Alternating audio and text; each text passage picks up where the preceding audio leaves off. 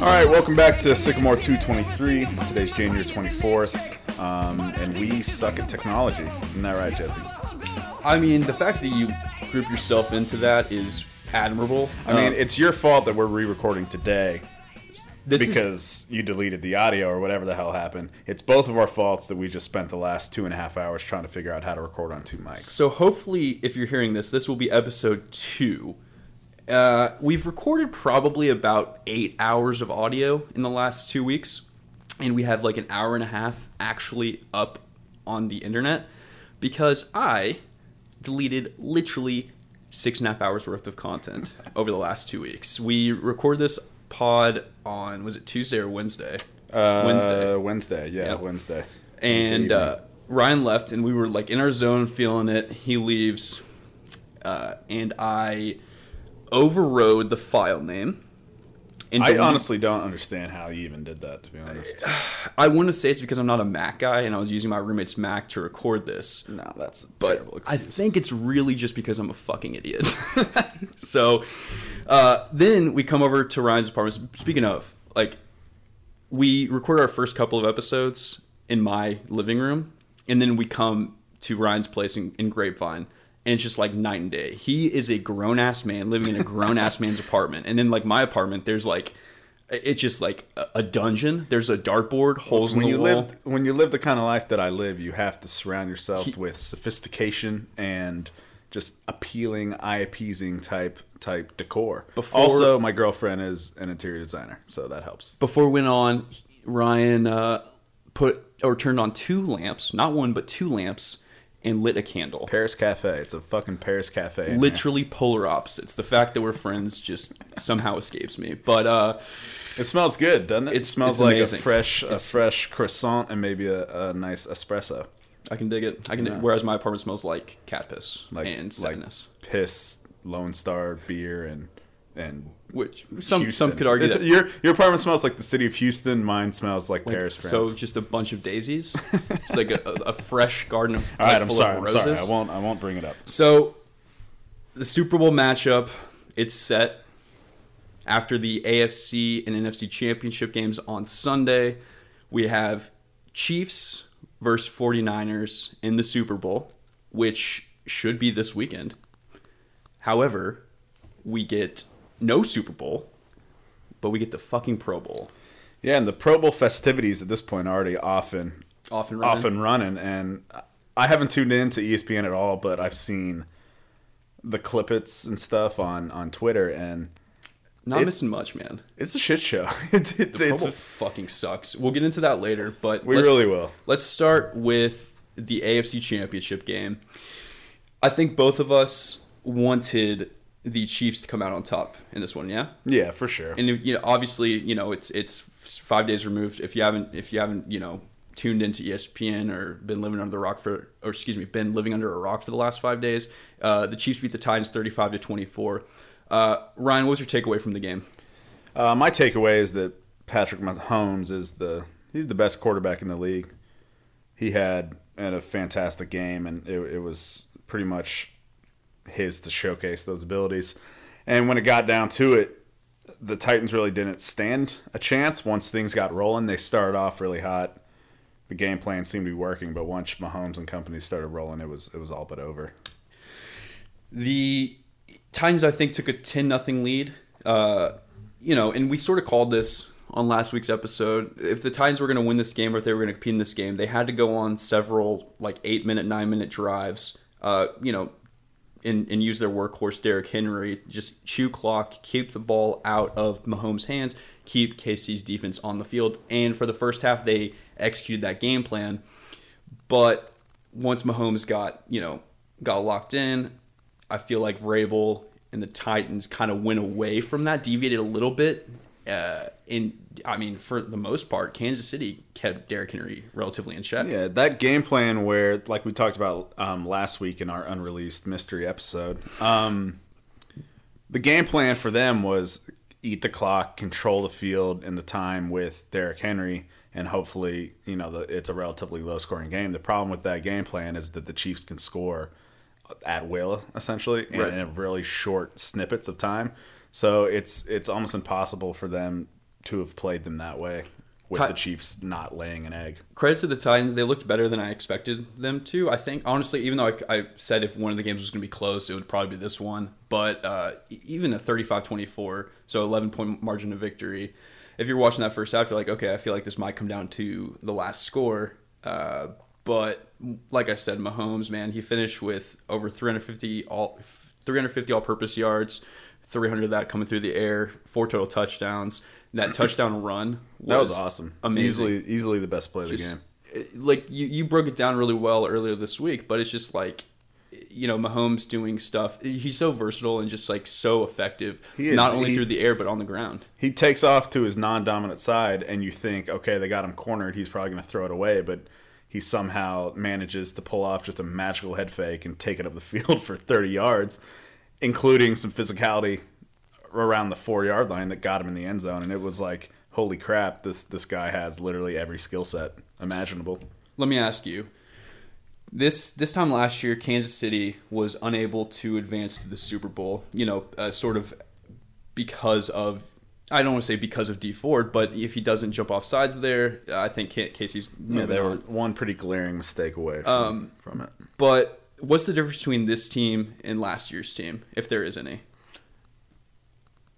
I don't really think there's too much of a difference as far as talent goes. Like you alluded to, the Dee Ford mistake was all that was really in their way from going to the Super Bowl last year.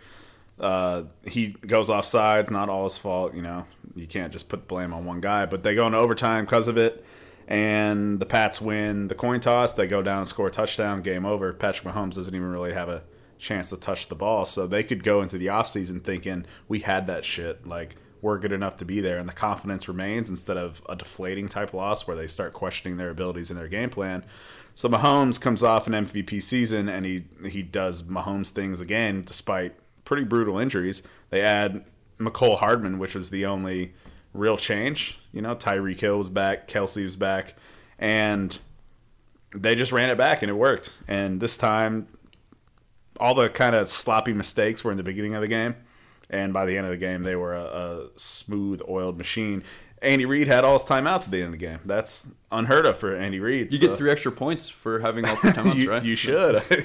and now we get to see Andy Reid go to Miami and rock Hawaiian t-shirts. God, be awesome. Cannot wait for that. Um, Cannot wait. Really, what I think it boils down to is that Kansas City had a bit of an easier path to the Super Bowl this year. Um, they, you know, they played Houston uh, last last week, or I guess now at this point, almost two weeks ago, and we both watched that game together, which was an absolute dumpster fire because the Texans, as we all know, were in control and just abs- did proceeded to give up seven straight touchdowns.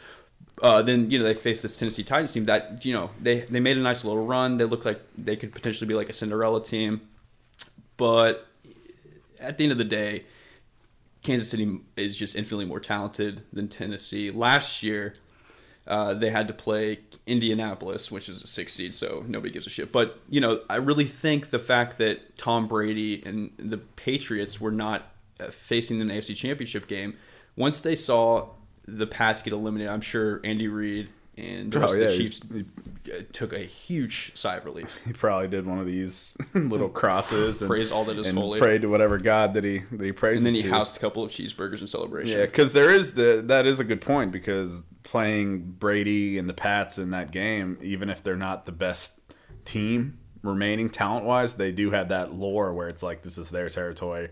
They didn't have to go to Foxborough; they're playing in Kansas City. Like Right. it's it seemed to be all set up for them this year um, to get back, and I'm I'm happy for Andy Reid. I I like Andy Reid. Yeah, so me too. I'm pretty I'm pretty glad he's back in the Super Bowl because.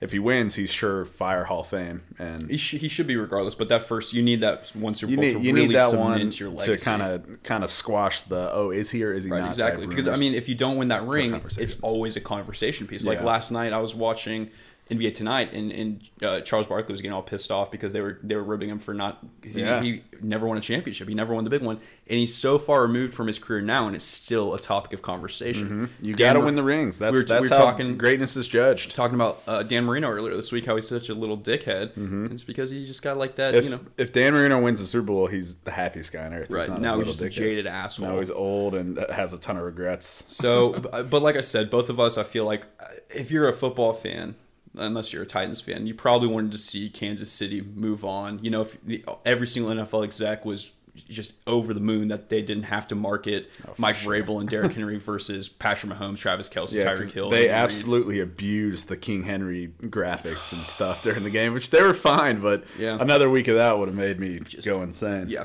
absolutely. So NFC, not too much to talk about here. Absolute, just boring, boring matchup. Uh, it's 49ers from the jump just look like the better team, and it wasn't even a conversation. Aaron Rodgers looked just completely lost.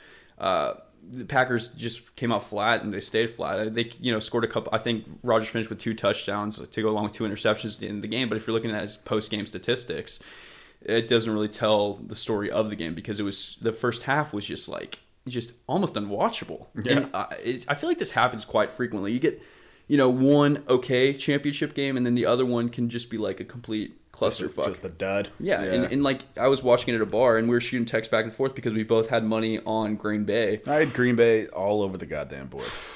I lost every penny.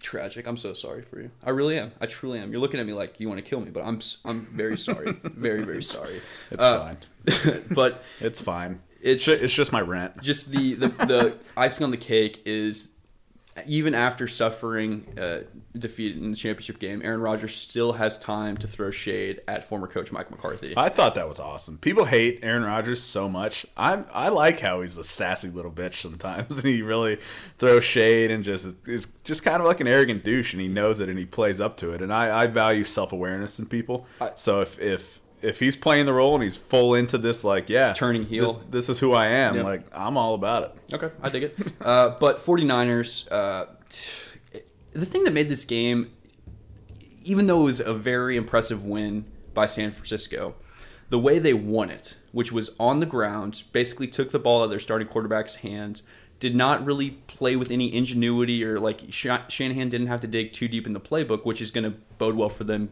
going into this week Yeah. because they didn't have to show their hand.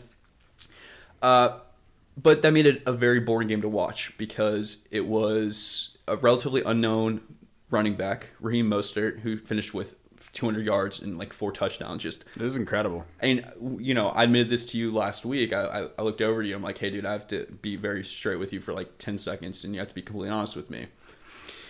Did you know who Raheem Mostert was before this weekend? And you're like, yeah, because you were in a very competitive fantasy football league, so he was always on the waiver wire and getting dropped and waived Yeah, and for whatnot. sure. People people knew who he was, but they didn't know he was like 200 plus and four touchdowns good. He- the he- people who drafted him in, in this league wish this kind of performance showed up during the during the season. he popped like his, his stats pop pop up. mm, I guess it was like the third quarter. I'm like, who the fuck is this guy? Like I, I you know I knew the name. I just it just came out of nowhere. This Yeah. absolutely came out of nowhere. At this point of the of the game, it was it was out of reach. You know, it's the night game, so I was doing other stuff around the house with Mm-hmm. the TV on in the background, and every time I seemed to look at it, it was just Raheem running it in the end zone, and I'm like, what the heck's going on here, man? So credit to Shanahan for just driving the point home and not fixing what ain't broke. At one point, um, the broadcast mentioned that Jimmy G hadn't thrown the ball in like an hour and a half. It was it was crazy. He finished with what 77 yards, 77 like yards, somewhere around there, which like is six completions. which is like a, a game planner's dream if if you're winning the Super Bowl and you're going in, or if you're winning the the conference championship game and you have the Super Bowl next, you you didn't you didn't show a single thing that you plan to do. the thing I was most impressed by with the 49ers is the the Packers have a pretty weak run defense. I mean, like relatively, I think they're ranked like 19th or 20th in terms of yards per game. But Shanahan recognized a weakness and exploited it, and they just ran the ball down their throats with it. Like I said, a relatively unknown journeyman of a running back, and it's just it was very impressive to watch. Obviously, Shanahan is one of the best young coaches in the league, if not the best. I mean, the conversation in that conversation is obviously McVay, but after this, I think Shanahan has longer legs. In ter- uh, well, his career is going to have longer legs, and he's going to do more uh, than McVay, especially after this year, because Yeah. Shanahan is always innovating, and that's McVay's downfall. I think that's is- the big yeah that's the big difference is Kyle Shanahan has more of like creative diversity in his game plans And- whereas Sean McVay kind of runs everything out of that same setup and it's easy to figure out My favorite part is after scored the three game, points in a Super Bowl Speak, uh, please, for the love of God, please, for the love of God, football gods, if you're listening, make this a more exciting Super Bowl than last year. it will be I'm I'm fully confident thousand percent. Uh, we'll break down the Super Bowl next week, just because, like I said, the NFL gives you know uh, gives us a week break, and you know I guess we're supposed to bide our time with the fucking Pro Bowl, but neither here nor there. My favorite part about the game, uh, and we'll wrap up, was afterwards. A reporter asked, you know, about Jimmy G's like I don't exactly know how he phrased the question, but it was something like you you know you didn't utilize him. Is that concerning for you? And Shanahan just like hit him back with like, why would we have to use him? We didn't Yeah, need right. to. Like we a scoreboard, my guy. Did you and not- B did you not see what my backup running back just did we, all over we this scored defense? we scored like 30 points without throwing the football like, what do you want us to do just just absolute. If you're Shanahan, like you just gotta like walk out and just like yeah, boom, bitches, playing chess while you fuckers are playing checkers. It was full slam dunk so impressive. All right, any more closing thoughts before we move on? Um, just that this is the best matchup I think in the Super Bowl that we've had in a few years. I And, can't um, being being more excited. I can't. I can't remember the last time I was this excited about the. I mean, I'm matchup. excited every time the Pats make it, so it's like every other year I'm pretty pumped. But it's fun to go into this as a pure football fan and just see two great teams face off against each other and really just appreciate the game, the ingenuity, and and all that stuff. Because I, I mean, I assume we're gonna be back next year. So Who, who's gonna be back next year? The the goat, the goat, and the goat. the goat who the double goat. football He, anymore. he could throw the football fine. He didn't have any weapons. Shit. Shit. So sidebar. You know how you know I started getting back on the diet and whatnot. Uh, and Get back on the diet? Get- getting back on the diet. Props, working out. guy. You know, trying to trying to shed a few pounds before uh, pool and beach season. But I'm doing like the Padre opposite of the 2020? TB plan or the TB12 plan, whatnot. Eating all the nightshades, all the strawberries, and I feel fantastic. I gotta say. So I don't know what that dude's doing. He's winning Super Bowls. Well, the- not this year. He's the greatest of all time. All right, moving on. If you have not watched the Aaron Hernandez documentary, uh, it's I believe it's it's titled "Killer Inside the Mind of Aaron Hernandez." It's a three part series on Netflix. Both you and I have watched this, uh, and it's one of those. And I think we had this same experience. I flipped it on on a, a Friday night, 5 p.m. I didn't realize it was three parts. I had plans at seven. I had canceled those plans because I got in, in two episodes and I'm like, I, I just got to finish it. Yeah, you can't you can't not finish it. I I knew it was three episodes, and when I sat down, I fully intended to watch all three of them. Um, it was great. It was very well it was done. so well done. there was an interesting cast of characters that they somehow brought in to get interviewed from his high school teammate slash love interest to the uh, the if I'm blanking, what's who who's the guy that he killed? Odin Lloyd. Odin Lloyd's teammate from his semi-pro team, Mm-hmm. and it was just fantastic. It was it it, sh- it showcased both sides. It gave everybody a platform if they wanted a platform. Obviously, um, uh, Aaron Hernandez's uh, former fiance uh, did not want to take part in this, so she didn't. I would have loved to get her in front of a camera, but besides that, it was very extensive and very was- thorough. What was interesting about that is she didn't want to get involved in the documentary, but they had so much audio from their jailhouse Mm-hmm. Right. calls that they didn't really even need her Yeah.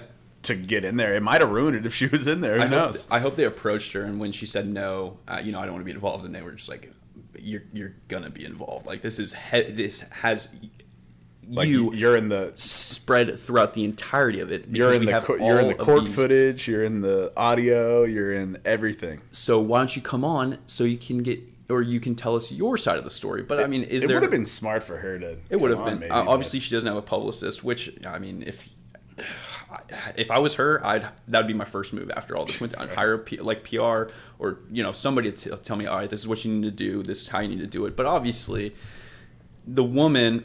And I, I understand she went through, uh, you know, a terrible experience. I did find myself feeling bad for her in some context. Yeah. The so if you don't know the story, uh, Aaron Hernandez gunned down this this uh, this uh, what did they call it? Semi-pro uh, football player Odin Lloyd over some just like some stupid Some bullshit. petty petty crap. And uh, his his girlfriend, or excuse me, Hernandez's fiance Fiance and and mother of his kid. Was- to note.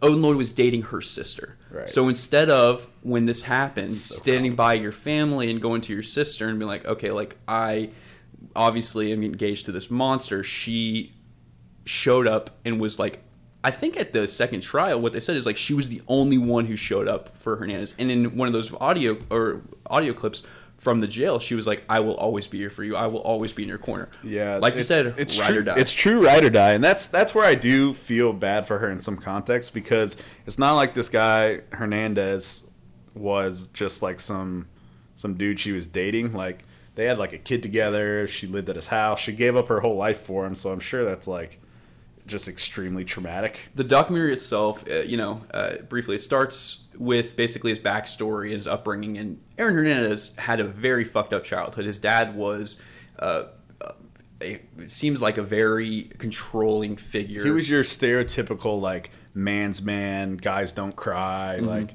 this, you're a football player. Shape fight up, through the pain. abusive as crap. well. Abusive as well. Yeah, Um, mentally and physically. and Aaron Hernandez was a closeted homosexual, and his dad would always make you know homophobic comments, which I understand. Like, in, if developing as a young man who's going through all these mixed emotions, that's got to be tough. Um, they then you know move on to him getting recruited by committing recruited and committing to UConn, reneging on that, and moving down to Gainesville, Florida, to go play for Urban Meyer. The problems in college, then they've tran you know they transitioned to him getting drafted in the fourth round by the Patriots. I think it's important to note also that his his decommit, I guess, from UConn to Florida happens after that dad passes Right. away. So Uh, by the way, his brother uh, DJ DJ, DJ. Hernandez was Mm-hmm. the starting quarterback for UConn at the time, and it was.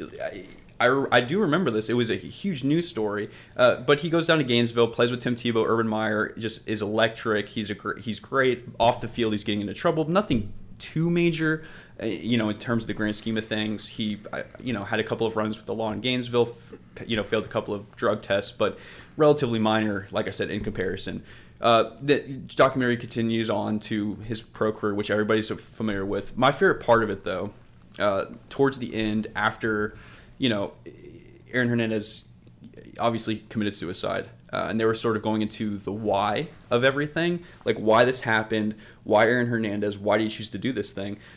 For a brief second, and this is like two hours and 45 minutes into watching this three hour documentary series, they start to bring up CTE and how this might be linked to concussions. And I was like, are they really going to let him out on this technicality? Because he had, like, he donated his brain to, to science and they found out his brain was severely damaged, just like a Swiss cheese brain. But they had one dude sit in front of the camera, like, look, thousands of people yeah, I was glad they have CTE. Zero of them murdered three people.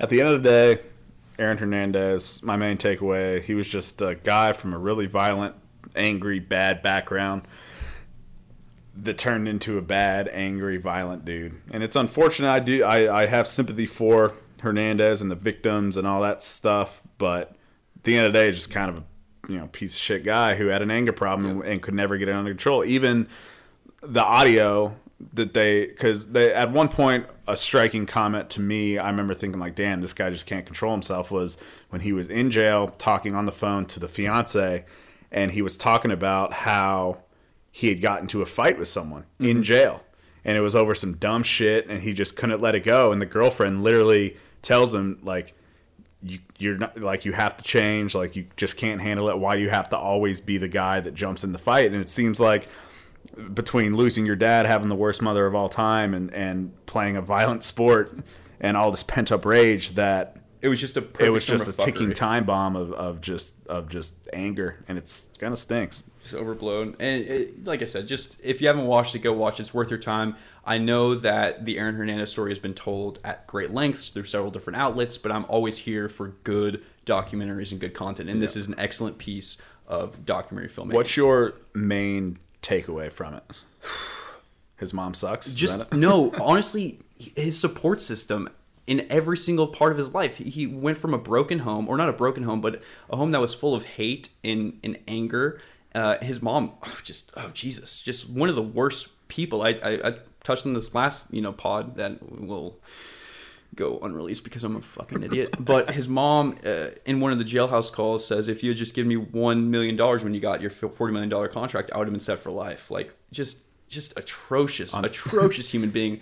Um, that on top of the dad dies and she moves in one of his friends not long afterward? afterwards, Three months and they start like just partying Yeah. and completely forgetting about Oh God, she was About to- Aaron. She was horrible. But okay, so Broken Home to Gainesville, where Urban Meyer. I don't think he's he's a great football coach, but he's not a great leader of men, and that Dude, he yeah. should not be he should not be leading these kids. And he he's never been he's never been regarded as a guy who can build men and, and de- you know develop their character. He wants to win football games by any means necessary. He doesn't that- give a shit if you get arrested. He doesn't give a shit if you act a fool. that uh that Florida team was full of characters. Have they done a thirty for thirty about that? uh, no, they have. Florida They team? did one on the Miami team. That's right. But You- I'm sure there's going to be one has on to this, be on this one. But then he goes to the Patriots, and you would think like, okay, mate, if anybody can fix him, Bill Belichick can, because the Patriot way, and you have to subscribe by uh, the team rules, and he just didn't. He just did not. He and by that to. point, it was just too late. Yeah, he was too far Belichick's Belichick's entire like organizational mindset is that you fit into the Patriot way or you leave. He's not there to teach you that. It's it's uh, conform or go away. And and Aaron certainly went away. they did they did a really great job of you know when he uh, he got drafted by the Patriots. So many of his friends were disappointed because he was going to be so close to he's because he's from uh he's from Connecticut, so it's just a couple you know few hour drive away from uh f- basically the Patriots facility in, in Foxborough, and uh, his how close he was to Bristol, and so many of his problems remained there, and he had so many just shitty people he hung around with during high school. And he just never broke that tie. No, he tried, he moved back there, and then everybody kind of came back into his life. the difference was he was now mega wealthy and had his hubris was now well founded. Like Yeah. it, his pride in in college was undeserved in my opinion, but he was like one of the best tight ends in the league. Yeah. he him and Rob Gronkowski were they were absolutely they were supposed to change the game. It was Yeah. supposed to be two tight end set that was gonna just dominate the NFL. But Um, I guess my final point on this before we move on is that you, you can see how like arrogant and just kind of untouchable he thought he was by the nature of the crime and the fact that he just didn't it was the sloppiest murder in the history of murders it was an open and shut case for the police they walk into his house the security cameras destroyed but not all of it they pull the tape they see him pull up not long after the murder and he's walking around his living room with just a gun in his hand just walking correct me if I'm wrong. He left shell casings in his rental yeah, car. as they well, were right? in the. Oh yeah, that's right. It was a rental car. So they he left shell casings in the rental car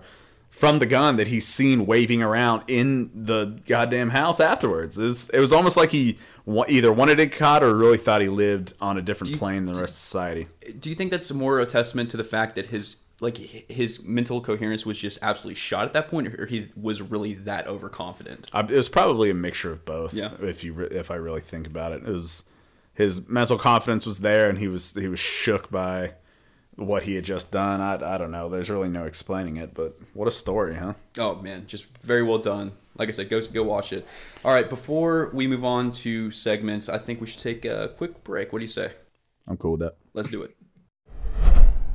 All right, and speaking of CTE, we got another unfortunate case of uh, mental instability with the story of the year, really, in the NFL world, Antonio Brown. Earlier in the week, he was facing what we thought was battery charges, and it ended up coming out that it was going to be his trainer that got arrested. Well, that wasn't the case. Antonio Brown got picked up on burglary charges, felony burglary charges yesterday, and is facing a, a pretty serious charge that carries a life in prison type sentence.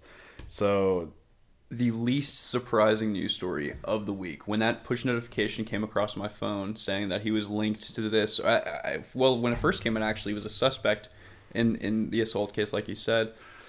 I was just like, yeah, that makes sense. I mean, that's par for the course for our guy Antonio Brown, Right. Former the, dude, the former Patriots, man. This week just three games, give me a tough break. couple of weeks. No, you know what's funny with is if they keep if this sidebar if they keep Antonio Brown on the Pats, Super Bowl championship guaranteed, baby. Yeah, probably actually. But I mean, he. It seems like he's finally kind of hit the brick wall he's been he's been playing you know fast and loose for a long time, and he's another guy who I guess thought he was above the law. Oh, a And he- thousand percent. I think it's safe to say that Antonio Brown is either severely uh, mentally impaired or just a certified world class piece of shit. I don't know which one of them. My is. gut instinct goes toward like he has some serious mental problems, um, and I think that, and I think that's what a lot of people are thinking. I think it's a mixture of both arrogance and you know being being a little mentally unstable. And what was interesting to me was when he showed up in the in court, the judge gave him bail, released him on bail, but he's going to me- a court mandated like mental rehab, drug testing, all the all the stuff that you associate with somebody who has mental instability, and and it kind of sucks because I hate seeing like he has so much talent. He's like the best, one of the best receivers in the league, and it's just been a slow, steady decline, and it's unfortunate to see.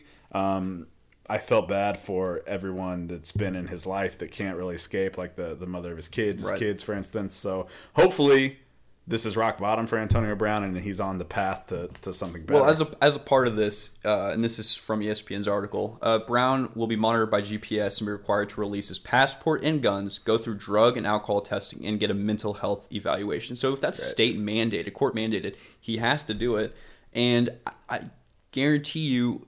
I mean, we've always heard Antonio Brown needs to get help. He needs to get help. He needs to get help. His teammates have begged him to get help. His Mm-hmm. well, ex teammates, those closest to him, you always see those types of stories about even his his ex, begging him. the ex girlfriend or ex wife, whoever it is, even she put out a statement um, in the build up to this current situation that she hopes Antonio Brown gets the help he needs, which which I I do too, man. It stinks to see people go through this. the fact that of she's saying that and not like no he fucking sucks he's a terrible person makes you think maybe he's like going through it kind of like you alluded to um, regardless all it took was for the state to step in the court system to get involved and law Mm. Yeah, enforcement right. get involved for him to actually be forced to go through this rehabilitation whatever that may be i always wanted him back in the league now I- don't think he'll ever play another down in the foot uh, in, in the NFL, especially after he. Uh, correct me if I'm wrong. He came at uh, Robert Kraft earlier this Yeah. season, right? yeah, he definitely did. I don't. I don't think he'll be back in the NFL, and I that's such so a that's so devastating because,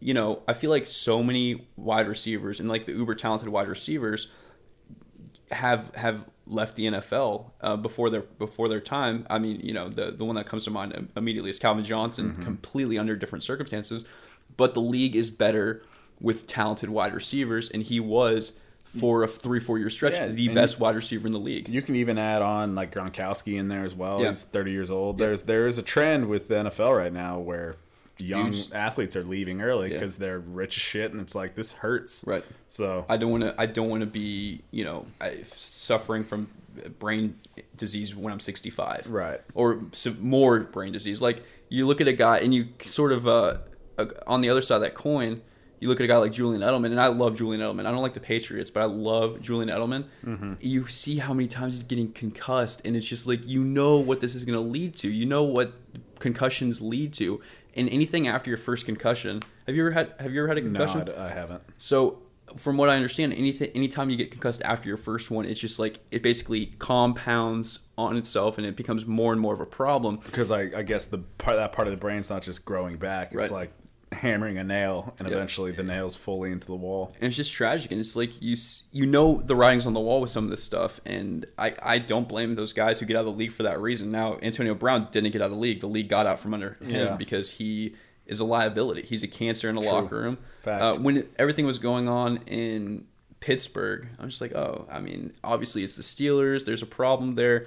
The fact that Mike Tomlin handled that locker room as well as he did with with kind of Antonio and Le- Le'Veon, and you know Big And Ben's Big kind Ben. of a piece of shit as well. Rapist Big Ben. Yep. It just, I kind of makes you, you know, want to praise him for not Right. losing his shit on a daily basis. Yeah, he's probably he's probably more relieved than anyone that those guys are, are gone. Props to him. It's it's interesting. The Antonio Brown situation has always been interesting to me because he was so good and he's been around for a good amount of time. And I never re- I never realized he was this like crazy of an ego. It, he was always just really good and real flamboyant on the field. with the twerking and the all that stuff. But he was fun. He was fun to watch. he was just a fun player to watch. And then when it all hit the fan, it really hit the fan. and it so became very still very quickly. Yeah. Uh, like you said, it's it's good that he's getting help. I I hope that it somehow leads to him digging himself out of this hole.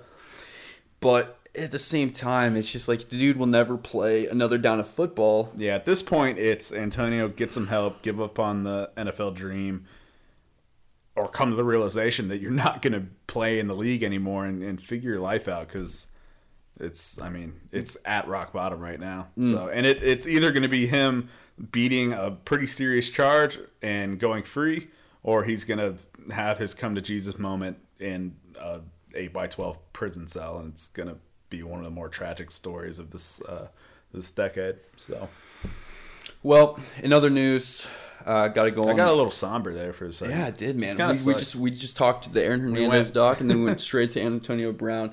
In other news, got to get on my soapbox for a sec. Um, the Hall of Fame, uh, Baseball Hall of Fame voting was announced this week, and the next class was announced. It includes two people: Larry Walker, uh, former uh, Colorado Rocky great, question mark, and of course Derek Jeter. Jeter gets in with ninety nine point three percent of the vote. Something like Missed that. it by 0.7, one vote all but one. um, basically the, the Ken Griffey Jr. treatment. Uh, but obviously, uh, Jeter belongs there. One of the great great shortstops of all time.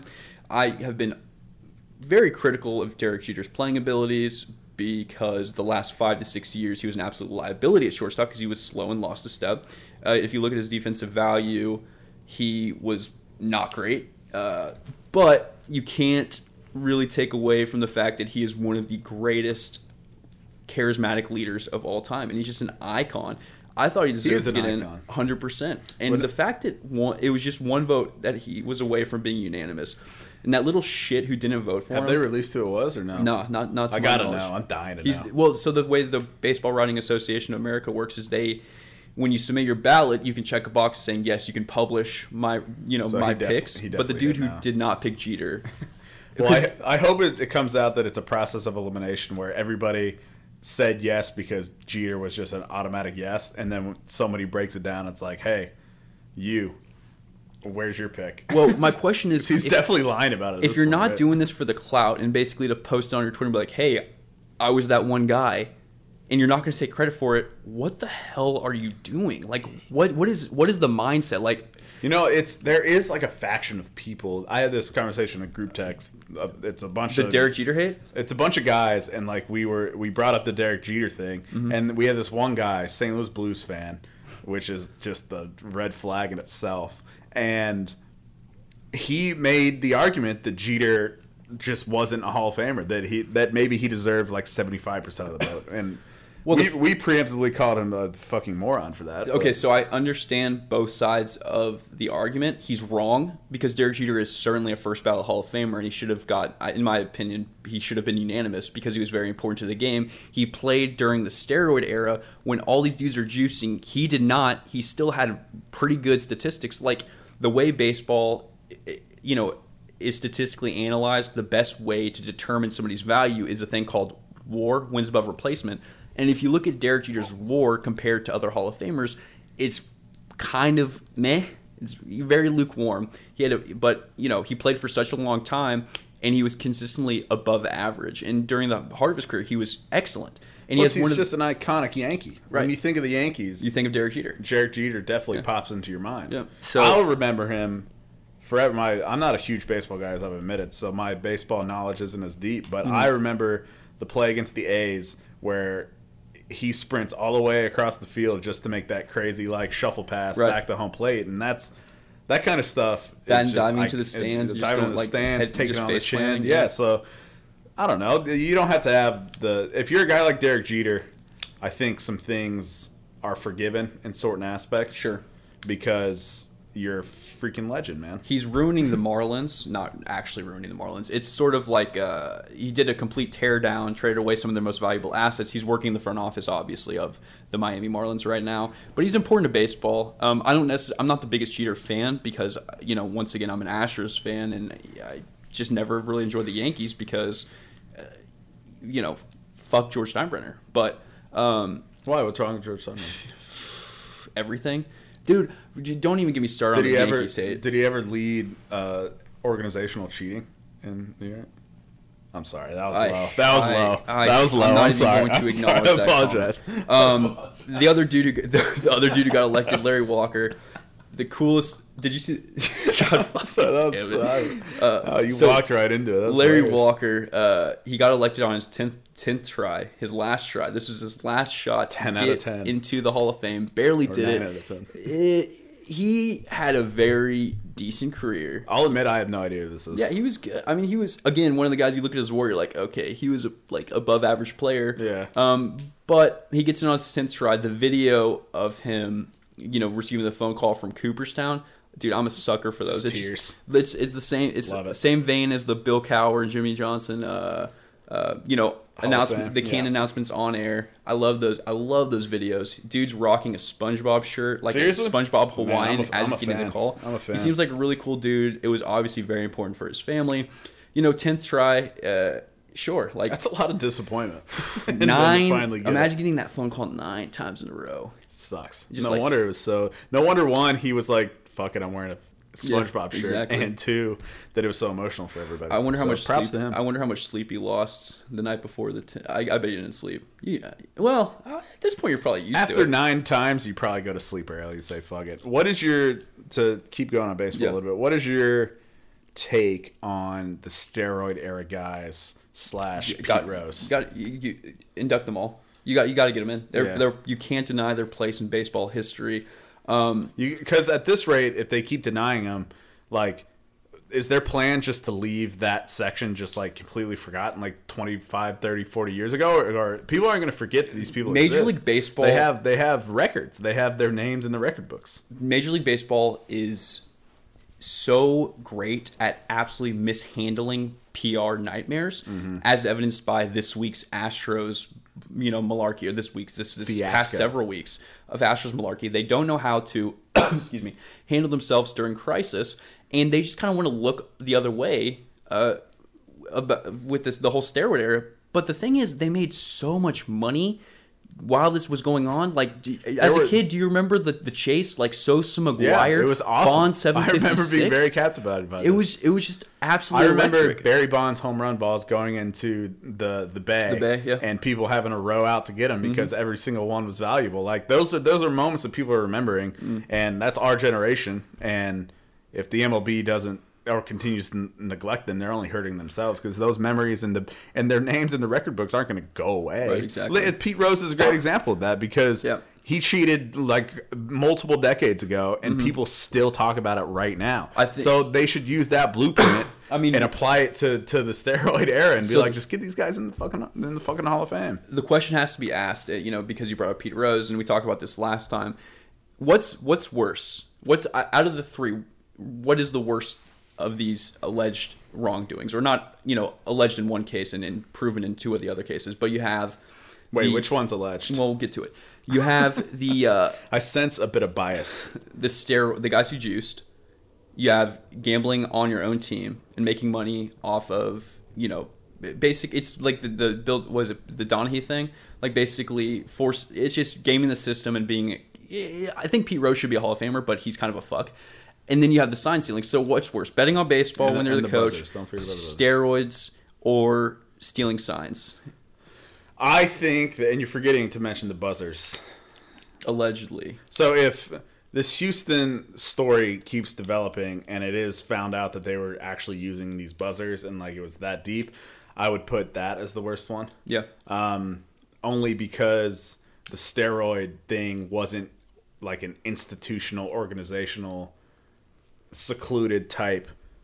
It, it's not like the Texas Rangers were the only people using steroids. Right. It was it was many people throughout the league on different teams, and it, it seemed to be for personal gain Mm-hmm. as opposed to complete team game. So I guess it's that that kind of cheating would the buzzer and and trash can crap type cheating Yeah. it it's has a more direct impact and gives an entire team an advantage as opposed to one or two players or whatever it is. So I, I'll go with steroids for now, Yeah. pending So, more like, no lie, dude. Astros I think that steroids and several pitchers have come out this week and say they would rather pitch against dudes who are juicing than guys who know I think so, what too. they're going to be pitching. Um, but honestly, I think steroids is the most egregious, uh, followed closely by what the Astros did, and that's that's just being brutally honest. Gambling on baseball, it's it's shitty. It sucks. You know, it, it led to the one of the biggest fiascos in Major League Baseball history. You know, the you know eight men out. Uh, have you seen that? Uh, the Yeah, Black the- Sox, the White- was the shoeless Black Joe and whatnot. yeah.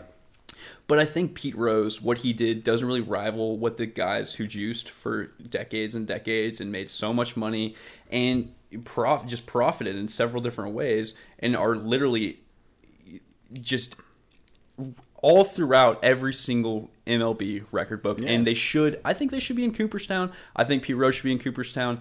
Um, I, I, I don't, I don't, I don't think it really holds a candle to these steroids guys. So if I'll if- tell you if- my my most interested time in baseball, aside from when I jumped on the bandwagon for the Rangers 2010 2011 World Series run, was was uh, when there there were people juicing the Yeah. chase Barry Bonds. It was exciting.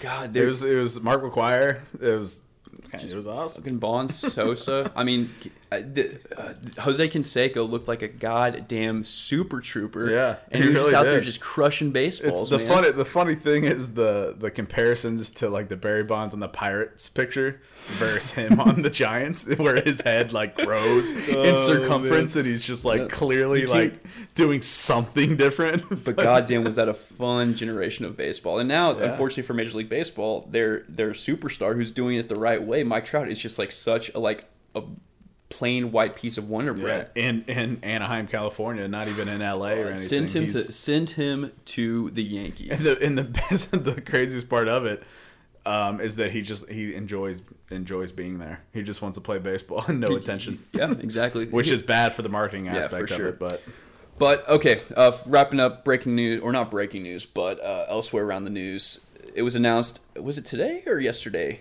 Yesterday that Eli Manning was going to announce his retirement today. the Mannings Uh, are done. No more. no Mannings. more Manning. Well, a couple more years. We got a we got is isn't one of their kids or nephews or something? He's in like high school or some shit. he's in high school. So we get at least a couple years off from the Mannings. Um, but yeah, Eli Manning, he uh, he's done one of the more interesting case studies in terms of uh, future Hall of Famers, which he will be. He will be inducted into the Hall of Fame, no doubt. if not for just namesake. yeah, I mean, you, you get two rings, and he was never great. He was always above average, like Yeah. slightly above average. He had two of the of the more, um, what's the word I'm looking for? I guess uh, odd. The odds were against them Super Bowl Yeah, runs. yeah. That was a terrible way to put that, but I could not find the word. Bro, the, Um, the fact that we're this like eloquent this deep into the podcast after spending three hours staring at our laptops trying to fix this is remarkable. at one point, I was laying on the floor, just like you know what. I'm gonna pod from down here.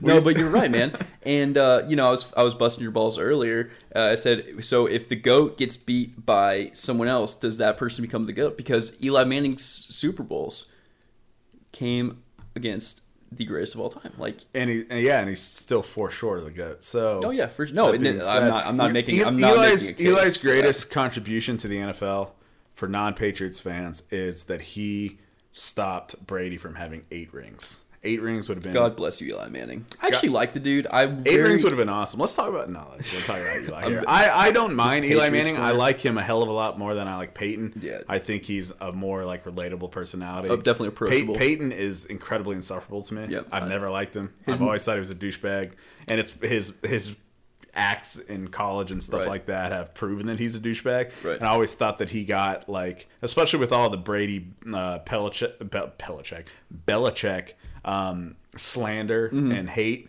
throughout the years, where Peyton Manning got sort of like, Scot-free. yeah, he, Yep. he just had that red carpet, especially from ESPN, rolled out, and that always rubbed me the wrong way, and I didn't really like him, especially because Brady routinely waxed him in the playoffs. I think it's because Brady has this like he's he knows he's intelligent and he acts intelligent, whereas Peyton Manning comes off as like this unassuming like doof kind yeah. of. I guess, and that's his, he's just like sort of like meathead quarterback. Um, but no, I, I much prefer Eli Manning. To to your point about Peyton though, uh, so I don't watch commercials because I watch most things streaming. I was watching obviously football this past weekend. Those nationwide commercials with him and uh, Brad which- Paisley? Brad Paisley. Yeah. Oh my insufferable. god, They're the worst. just the worst. Like, he thinks he's so fucking funny. somebody from who's working for uh, State Farm's P- or advertising team is cashing cashing a six figure paycheck to write that swill Nationwide. Whole, Nationwide. nationwide. Jesus, um, he's he's terrible. I, and that's the kind of crap. It's the and and then you have like Peyton's corner there, now. there's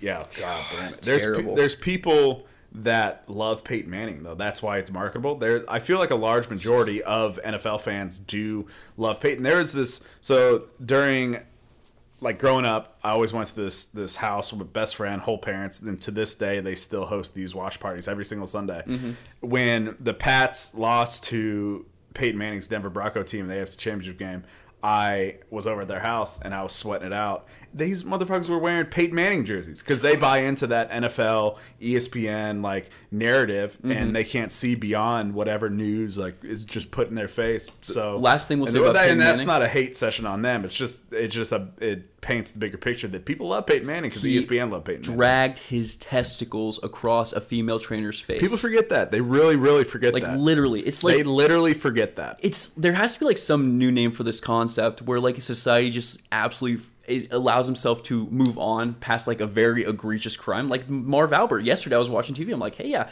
Marv Albert raped some some folks It's crazy. Ray Lewis is on TV. He fucking killed somebody. what are we doing It's, it blows my I, mind. I dude I love it how the segment starts with Eli announcing his retirement and we're talking about his fucking big brother that's that's his career in a It nutshell. Because I think in the car a few days ago, you asked me, should we talk about Eli Manning? And I was like, I don't really have like a ton to say about it. like he won some Super Bowls, great moments Yeah. in NFL history, but Good. like that's pretty much it. Yeah, good I mean played in New York forever. Props to him. For I, I did think it was messed up that he got screwed out of the Iron Man streak.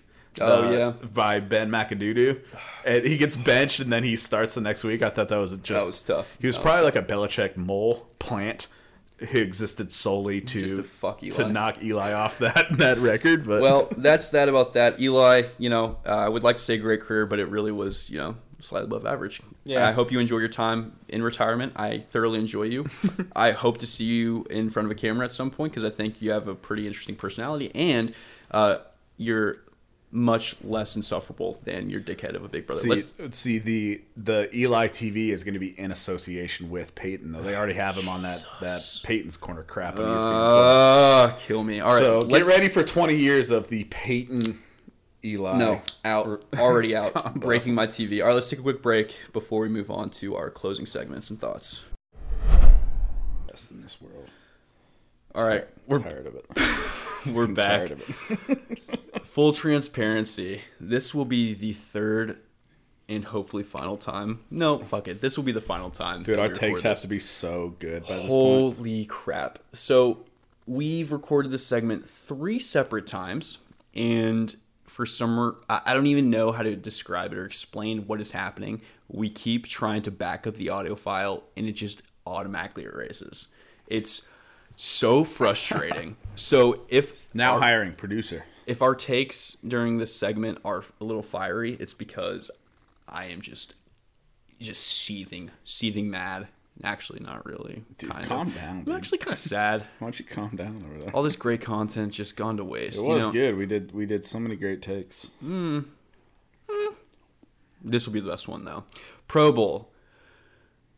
For some reason, the NFL does this thing where it completely get I guess captures its fan base's attention and the hype machine is at an all-time high following the championship games. And I forget this every single year, but there is a 2-week break between the championship games and the Super Bowl. So, after watching the 49ers absolutely clap the Packers, I you know was looking at the Super Bowl matchup and whatnot, and I googled Super Bowl was this forty five billion or whatever fifty what is this fifty 51 or something. fifty one I um LIV, whatever L- numeral live that is. live laugh love. um, and it just like popped up on This my is off the Google feed. already, it popped up my Google feed that uh, it wasn't until like February third, which was two weeks from Sunday. I was like, what the? F- oh, that's right. The NFL just absolutely fucks with my emotions. But fret not, football fans. We get the Pro Bowl this weekend in none other than the fun capital of the world, Orlando, Florida. Dude, I can't remember the last time I sat down and watched a Pro Bowl. What about you? Yeah, I haven't watched this thing in uh, at least a decade, probably more. It's without a doubt the worst of the four major sports. What makes it so bad? I just think that they don't have any like ingenuity to it. There's no like creative thought that's put into it. It's not marketed well. Like at this point, everybody's so tired of it that they don't even give it a chance. Where, as we've talked about in our previous two takes, um, three if you're counting yeah, Wednesdays. three, I guess. But like the NBA has the dunk contest, three point contest. MLB has Homer Derby, Celebrity Game, etc. NHL has skill competitions, and they've recently um, transitioned to doing three on three for their main game. Like the main game is three on three. They don't they don't put five on five out there and pretend like it's a regular season game. In my opinion, the NFL should take after both the NBA and the NHL, where they elect somehow four to six of their top top athletes, probably quarterbacks, and have them draft skill position guys to make up seven on seven flag football type teams and then play shortened little games over the course of, you know, a day, a night. You could do it all in a night. The NHL does it. They skate three on three games, you know, it's like 10 minute games, 12 mm-hmm. minute games, whatever it is. And the winner's the winner at the end of the night. And I think that would be instrumental in making it a little more fun and something different. So the first question that popped in my head was like, what what about the offensive and defensive linemen? I have the fix.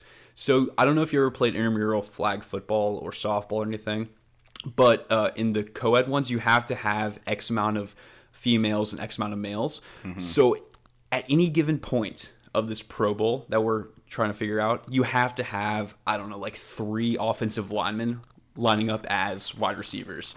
So you just like imagine sure, having yeah. fucking Laremy Tunsil just running across like a like running a slant route and just like catching a ball and just bowling over fucking I don't know who's my least favorite uh, defensive back and oh Tyrann Mathieu right now although he wouldn't be there because of fucking Super Bowl god damn it um anywho I think that the problem with the NFL is that they do a really shitty job of allowing their players to market themselves. And we've talked about this.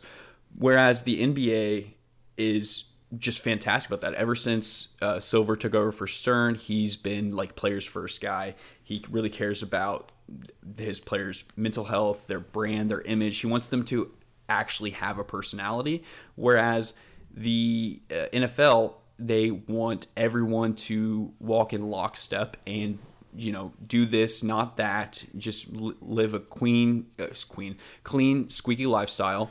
No weed, no like no drugs. Well, minus like all the painkillers. Uh, yeah, speaking of the, their, they're the biggest hypocrites on the planet. Like it's bullshit, man. They, they just want they just want total control, and they don't they don't want their players to have like an inkling of fun. It's not even until recently that they even let them dance after like scoring a super or a Super Bowl, scoring a touchdown. It's it's it's and the Pro Bowl, if we're going tying it back to the conversation that we're having, the Pro Bowl is just uh, an extension of the no fun league right. that Fuhrer Goodell has, has and it's just not place. fun, dude. That's, it's not, that's the problem. It's, not, it's just it's not, not fun. It's not fun to watch. It doesn't help that the production's to- taken over by ESPN, and you pointed out earlier uh, on the call is the worst crew in terms of uh, the the broadcast crew in Tessitore and, and Booger McFarland. Booger and the boys, bro. It's, it sucks. Like from and also ESPN itself.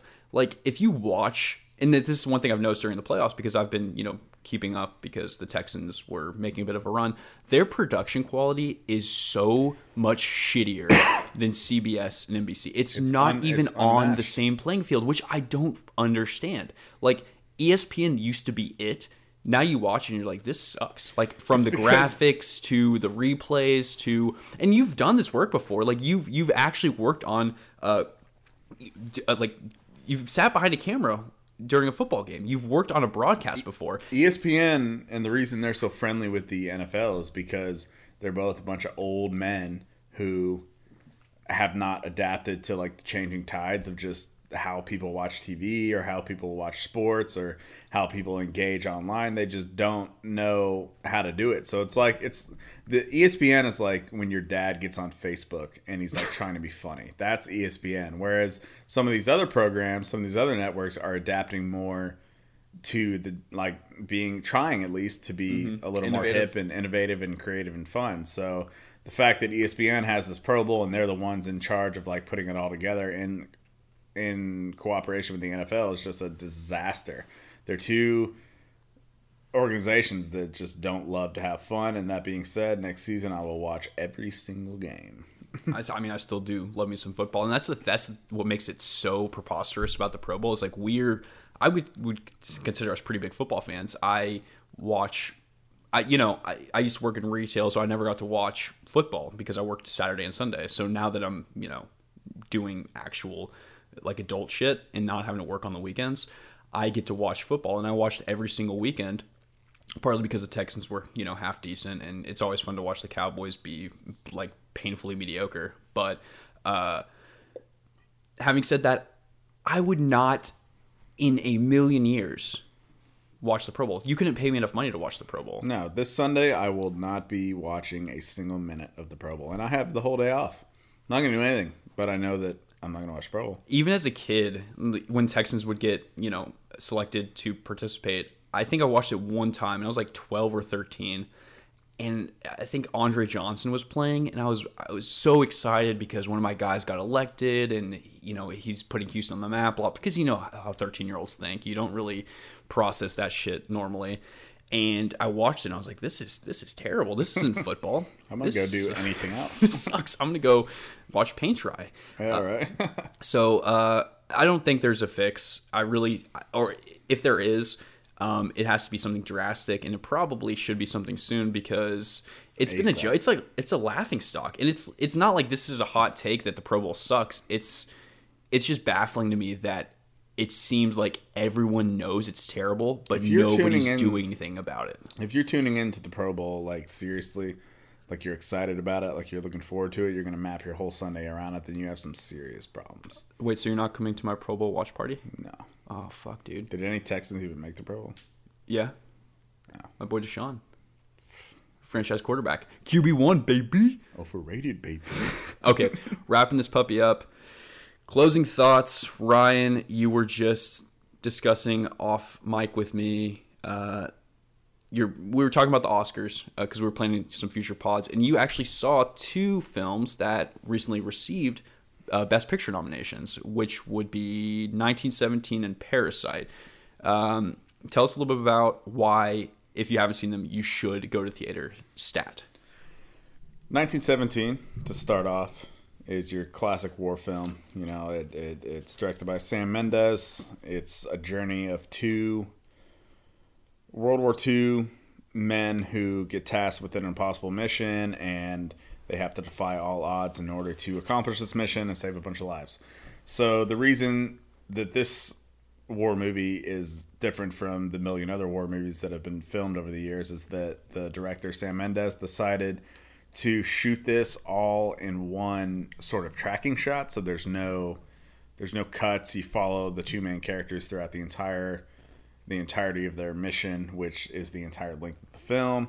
Um, there's no real like like uh, stage drama like your classic kind of war general big quote big speech type thing. It's just like kind of It's, like, gritty it, raw. yeah it is it is two soldiers trekking across enemy lines to deliver a message the plot is incredibly simple but it's it's the attention to detail and the the just way they illustrate the just absolute desperation and atrocities that come along with fighting in a war that is really moving and inspirational.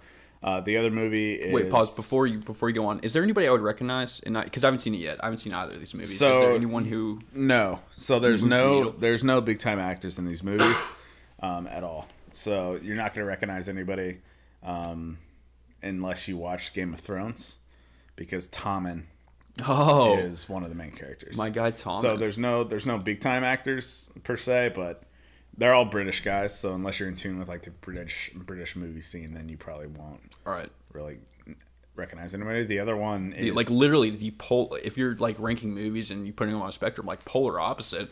You Yeah. go from like tradition or not, I guess sort of a non-traditional war film to a Korean film yeah. So this on is a this is a foreign a foreign film, Parasite, which highlights the plight of a young, not a young, of a poor um, Korean family that are just kind of trying to make it in the world, um, finding jobs, and they kind of come together to do so. Then throughout the course of the movie, you see the links they'll go to to secure these jobs for themselves and their families, and then like any good movie, it takes dramatic twists and turns that are unexpected, while still highlighting kind of a little bit of humor and a little bit of uh, shock and awe. So, So is it like a dark comedy or a drama or yeah, it's it's I'd say it's a drama. Okay. But it has it just has a couple funny moments. It's not overwhelmingly funny, but there's like just it, it's more drama. So it's all in Korean subtitles, which the director was quoted at the Golden Globes saying that if you could get over the burden of one inch subtitles, you'll be opened up to an entire world of. that's the films. only critique I've read this like thus far Yeah, is the- that there have it, the film has subtitles and I'm just like if you can't appreciate a film that has subtitles you should probably reconsider everything about your life. It's like almost borderline like racist. way. it's, like it's not it's, no it's like blatantly racist. like they they put like uh the English is on the bottom for you, my my it's fellow right my there just read And, I like, didn't, I didn't come to this theater to read. If I had done that, I would have stayed home and read a fucking book. That's some shit like Roger Goodell would say. Like it's unbelievable. Like Hmm. so, Parasite is a fantastic movie. It's my pick for Best Picture. I think they're gonna win it. I hope they win it because they truly deserve it. It's truly a masterpiece. Um, and any review you read from like a competent moviegoer, they're gonna tell you the exact same thing. Um, little little pro tip: I saw both these movies this week on my AMC Stubs Pass. Highlight or I highly recommend getting one yourself. It's twenty bucks. You get twelve movies. 12 movies Three, you get three a week for twenty bucks. So if you're trying to be an avid moviegoer, you want to see more movies, um, this is definitely the way to go. There's an AMC literally on the same street as mine, which prompted my purchase, and it's the perfect like if you're home on the weekend and you don't really have anything going, it's like oh I can just go in the app, click Parasite at five fifteen and check out for zero dollars. I'm cool with that. Go to the movies, spend a couple bucks on popcorn and a beer, and you're good to go. So I, I don't. Before I move on, or rather we move on, I don't know if I've asked you this very important question. Have you ever done the solo dolo movie trip? I saw both these movies by myself. Fuck yeah. Yeah. dude! I love going to movies by myself. Yeah, People are like, "What? What? great. Really? No, it's literally the best thing ever. It is the best thing ever. You go, you sit in the back, and you're just like posted up. You're like in your living room, but it's literally. Yeah, people who hate on that don't know what they're talking about either. Spend a little time with yourself, guys. Yeah. It's okay to love yourself. It's o- it's okay to be alone. It's very important sometimes. I spend most of my time alone. Just kidding, kidding. It's really like Kind that's of. a good. You bring that up. It's a good point. Like the don't be afraid to go hang out with yourself and see a movie by yourself. It's So it's, it's perfectly fine. And you're gonna be more in tune with the movie. During 1917, I turned my phone completely off. I was there by myself. I had popcorn and a giant blue moon, and the only person I talked to was the AMC waiter who got me my beer refill. It was fantastic. That's a dream right there. It was That's it was a, great dream. two and a half hours. It was fantastic. Got out, turned my phone back on. Guess what? I didn't miss a thing. Beautiful. Life went on. It was amazing. Who would have And the beat goes on. Bada doom, bada da. Um, so Zion Williamson, I, I know you didn't watch the game live. He made his debut on Wednesday night. Uh, for those who don't know, uh, he, Zion Williamson is probably the biggest prospect coming to the NBA since like Kevin Durant, Anthony Davis, maybe. He draws comparisons to LeBron, which I think is a little preposterous, but you know, say la vie. Uh, anywho, he's been hurt all season because he has a bit of an issue with his weight and it's a little it's starting to fat. like yeah okay there we go he's fat uh, he's carrying around about 25 30 pounds too much and that's being probably a bit uh, lax anywho makes his debut I told myself I was going to watch the entire game because I was absolutely in on Zion. Um, have been in on him since like the Instagram videos way back when he was just throwing down dunks as like a 14, 15 year old. He's always been dynamic and electric. Um, his debut went very poorly for three quarters. He had like five points through uh, through three quarters. Going into the fourth, I was like, you know, I'm gonna, I'm just gonna let it ride. Something's gonna happen, and boy, did it! The dude scored 17 points in three minutes. If you have not seen the highlights, you have to go watch them now. And the thing is, they're not even highlights. It's literally just like a three minute stretch. Like it's literally him dominating for three minutes. And the thing that was crazy about it, he was so in those three minutes was just like pure dominance. Ath- like athletically, he was the most gifted person on that court. Like he was, he. There was one time where he missed a shot, elbowed his way around three dudes, grabbed the rebound, and put it back up, and raced down the court, stole the ball, came back, hit a three pointer in Lamarcus Aldridge's face. He ended up going four for four from three, which is kind of interesting because in college he was not known to be a great three point shooter. And if you actually watch his three, and you've seen the highlights, like Yeah. you saw, you saw the sequence, Twitter was a buzz. bro. His three pointer looks like it is so broken, but it just found nothing but net. Like didn't even move the net on like three of the four. He, he looks like uh, like a 24 hour fitness like pickup basketball three point shooter where he's just like kind of scooting forward and throwing it at the rim, but it goes in and then he starts feeling himself. So Yeah. props to him. He's he's like the guy like you see him kind of just like dribbling the ball on the sideline like hey y'all got three y'all got three y'all need one more and you're like uh, yeah yeah sure you don't know what you're gonna expect and then the dude is just like absolutely He just raw. lights it up, yeah, yeah. just like scores he like, does that for one game, and then points. for the next like three or four games, he keeps He jacking just, like- him up. yeah, he goes like- like, 0 for six. and you can't be mad you're like well uh, eventually they're gonna start Yeah, falling and, and even he goes, "Yo, you remember game one? Like, remember game one? It was great. I made four. Zion in a fucking nutshell um Zion's three point game. I don't want to. I don't want to be the pod that like anywhere, calls him the like if he's within eight feet of the rim, he is so dangerous. And if he can actually develop a three pointer, he's going to be dynamic. The problem is he is fucking thick, dude. He's thick as hell. Dude. he's, like so he's the fat. third most. Oh, I almost I almost said the third fattest. He is the third heaviest player. He's the third NBA. fattest guy in the league. I'm trying to be PC, bro. PC, bro. Just take three. We're we're we're, We're the past we're past the point of trying not to hurt anybody's feelings. All right. No, I, I completely agree about. I'm I'm just being an asshole about the fat thing. He's he's just heavy. he's you know? chunky, just- dude. He's thick. he's, he's big boned. but he's also a professional athlete. So if he takes his weight seriously and gets in the gym and like tones up, it's the same Well, it's like criticism. the Joel Embiid thing, man. Yeah, just like and fucking get on the it's- treadmill. It's everything they were saying about Luka last year, and Yeah. he spent the offseason in the gym, and now he's just an- tighten it up he's a an NBA. All-Star. It's it's so. gonna like make your career go from like 11 years to 14 years or eight years to 12 years. It's just literally about longevity here. That's why LeBron's been so great for so long is because he treats his body like a temple. He Yeah, spends a- 1.5 million dollars on his body every single year. So if he could do that, maybe put down the milkshake and pick up a yeah. fucking salad. I don't. And the thing is, I don't even know like what his dietary restrictions are.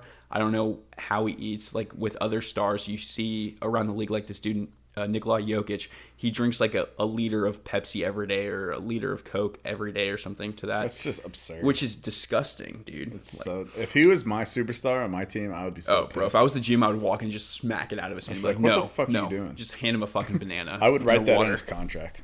no more, no more no soda. more soda, you fat fuck. Uh, but Zion, uh, basically, i if you're a basketball fan, you got to be over the moon about this kid because he looked great, and it was in a very small sample size. But it's the most excited I've been about basketball in a long ass time, which is you know sort of a byproduct of the fact that the Rockets are absolutely trash right now. But Russell Wilson though. conversation Russell Westbrook though. conversation for another day. All right, that is all we have for you today. We are going to go save this and back it up to 35 different locations. This is like our Horcrux, man.